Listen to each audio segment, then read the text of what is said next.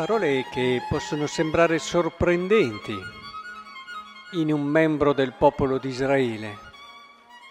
Gli stranieri che hanno aderito al Signore per servirlo, sta parlando degli stranieri, e per amare il nome del Signore, per essere suoi servi, quanti si guardano dal profanare il sabato e restano fermi nella mia alleanza, li condurrò sul mio monte santo, li colmerò di gioia nella mia casa di preghiera i loro olocausti, i loro sacrifici saranno graditi sul mio altare, perché la mia casa si chiamerà casa di preghiera per tutti i popoli. Sono parole di una forza, eh, spero che l'abbiate colto, stiamo parlando del popolo di Israele. Perché sono possibili queste parole, diciamo questa apertura a questo punto. Eh, certamente l'esperienza dell'esilio è stata un'esperienza traumatica, come spesso succede che si vivono delle esperienze che ti fanno uscire dal tuo tram tram quotidiano, da quelle che sono le tue abitudini, le tue sicurezze, le tue tranquillità. Però oltre ad essere un'esperienza traumatica, ha fatto sì che Israele incontrasse altri popoli, altre culture, altre usanze, altri modi. E questo ha creato anche un'apertura, una riflessione nuova, un atteggiamento nuovo verso ciò che era differente e diverso. Poi rimane sempre anche una parte del popolo, una parte anche di chi più intransigente, più intollerante, invece tende a rifiutare colui che è diverso da noi, dalla nostra tradizione, dai nostri modi di fare, dalla nostra storia. Insomma, la storia è sempre quella. Anche il popolo di Israele ha vissuto quella che era una tensione tra chi vedeva con curiosità, con interesse e con un'apertura di cuore le situazioni intorno a lui e tra chi era molto più rigido, molto più conservatore, molto più chiuso su quelle che erano le proprie abitudini. Tensioni che hanno accompagnato un po' sempre la storia, ma non del popolo Israele, accompagnano sempre la storia di qualunque comunità, se ci provate a pensare.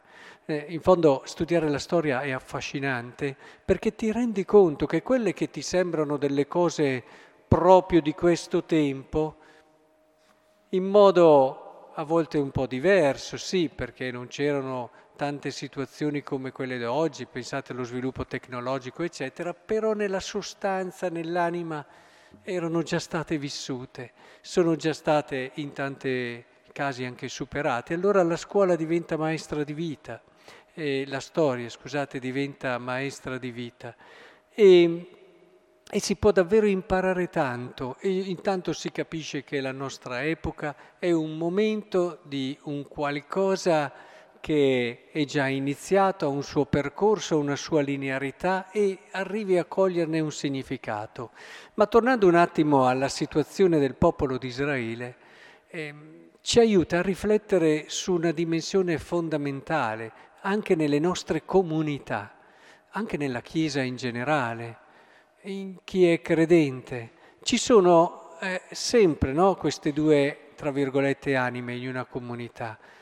C'è l'anima più aperta, l'anima più disponibile, l'anima che si lascia provocare anche da ciò che è diverso, anche da ciò che magari ti critica, anche da chi ti fa per certi versi anche degli appunti su situazioni, ti stimola, a volte sono le polemiche, la polemica è sempre negativa in sé, però se ne cogli un po' lo spirito a volte puoi cogliere anche una provocazione, è molto meglio la provocazione eh, della polemica, saper provocare. Ecco, ci sono una parte di persone che si lasciano provocare e, e magari riescono a riscoprire aspetti della loro fede aspetti che magari stando solo chiusi nel loro ambiente non avrebbero mai colto. Quante volte anche nella scrittura e nella rivelazione è accaduto che c'era un sovrano che non aveva niente a che fare, che è diventato strumento di Dio per aiutare il popolo a capire determinate cose. E, E, oppure ci sono dall'altra parte quell'anima molto più conservatrice, quell'anima eh, che invece tutto ciò che è diverso, cioè ogni volta che c'è una minima provocazione viene vista come un attacco e allora ci si difende alzando gli scudi e sentendosi da una parte vittima, dall'altra parte eh, si aggredisce come risposta, ma alla fine il risultato è che si rimane sempre lì e non si cresce, si rimane sempre fermi e non ci si lascia provocare. Abbiamo visto anche nei giorni scorsi come Dio è invece colui che apre al cambiamento, alla novità in tante occasioni, pur rimanendo fedele a quello che è il profondo e il senso profondo della sua verità, eh, eh però questa verità viene riscoperta sempre meglio e sempre di più. Quindi, per evitare che la nostra testa, prima di tutto, la nostra anima eh, sappia di chiuso, mai, siete mai stati in una stanza chiusa? Una stanza chiusa con finestre belle sigillate. Io a volte andando a trovare certe persone che magari tengono spesso chiusa la loro casa, me ne accorgo quando arrivi da fuori eh, senti che c'è un'aria pesante, un'aria chiusa. Eh, se ci siete stati, ecco, quella è un po' l'impressione che danno certe anime e certi, certe anche teste, cioè sanno di chiuso, sanno di chiuso nel senso quell'aria che è poco aperta, poca che freschezza, poca leggerezza. Eh, è importante che noi troviamo il giusto equilibrio tra una fedeltà che però, come abbiamo già un po' accennato le scorse volte, è tale solo nella misura in cui si sa rinnovare. La vera fedeltà è la fedeltà che va nella profondità. Chi è troppo rigido non è neanche profondo. Si ferma a volte a quelli che sono degli atteggiamenti esteriori e allora ha fatto diverso, quindi eh, ma, ma, capisci lo spirito? Quante volte Gesù si è trovato di fronte a dei farisei a dovergli fare capire, ma ti rendi conto che tu se non fai questa cosa per rispettare quel particolare legge, eccetera, eccetera, ma qual è lo spirito? Tu vai contro Dio in una fedeltà rigida di questo tipo, vai contro lo spirito della legge. Quante volte Gesù si è trovato a dover discutere su queste situazioni? È importante invece che noi sappiamo rinnovarci nel segno della profondità. Qual è la differenza infatti? Chi è troppo aperto, immaginatevi finestre straaperte, non va mica bene.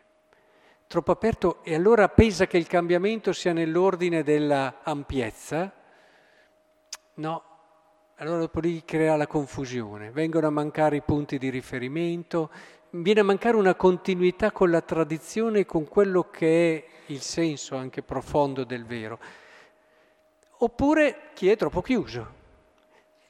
L'unico modo vero per rinnovarsi è andare in profondità, quindi le provocazioni che vengono dal di fuori, da chi la pensa diversamente da te, da quelle esperienze, pensate all'esilio, che ti mettono in crisi, che ti fanno anche soffrire, che ti fanno toccare con mano la tua fragilità, la tua debolezza, devono aiutarti a capire sempre meglio, andando in profondità, quel patrimonio che hai. E allora capirai che è un patrimonio vivo, non morto e rigido, un patrimonio che si sa rinnovare, che si sa anche ripresentare in ogni stagione, in ogni epoca e in ogni tempo, in modo sempre nuovo e sempre vero. Che il Signore allora ci aiuti ad andare in profondità a vivere con estrema libertà, anche questo è un altro criterio importantissimo, eh? quello della libertà, quello della libertà. Non ho mai trovato una persona fedele quando è rigida, mica la fedeltà del Vangelo, quando una persona invece vive anche quello che ha scelto con molto coraggio, ma in modo libero, ecco che allora cominciano a scorgersi i, come dire, le, i segni di un'autentica fedeltà. Ecco, che il Signore allora in questo ci aiuti a crescere, mantenendo allora quel respiro, quell'apertura che allo stesso tempo però ti riconferma in ciò che da sempre eh, hai ricevuto come dono.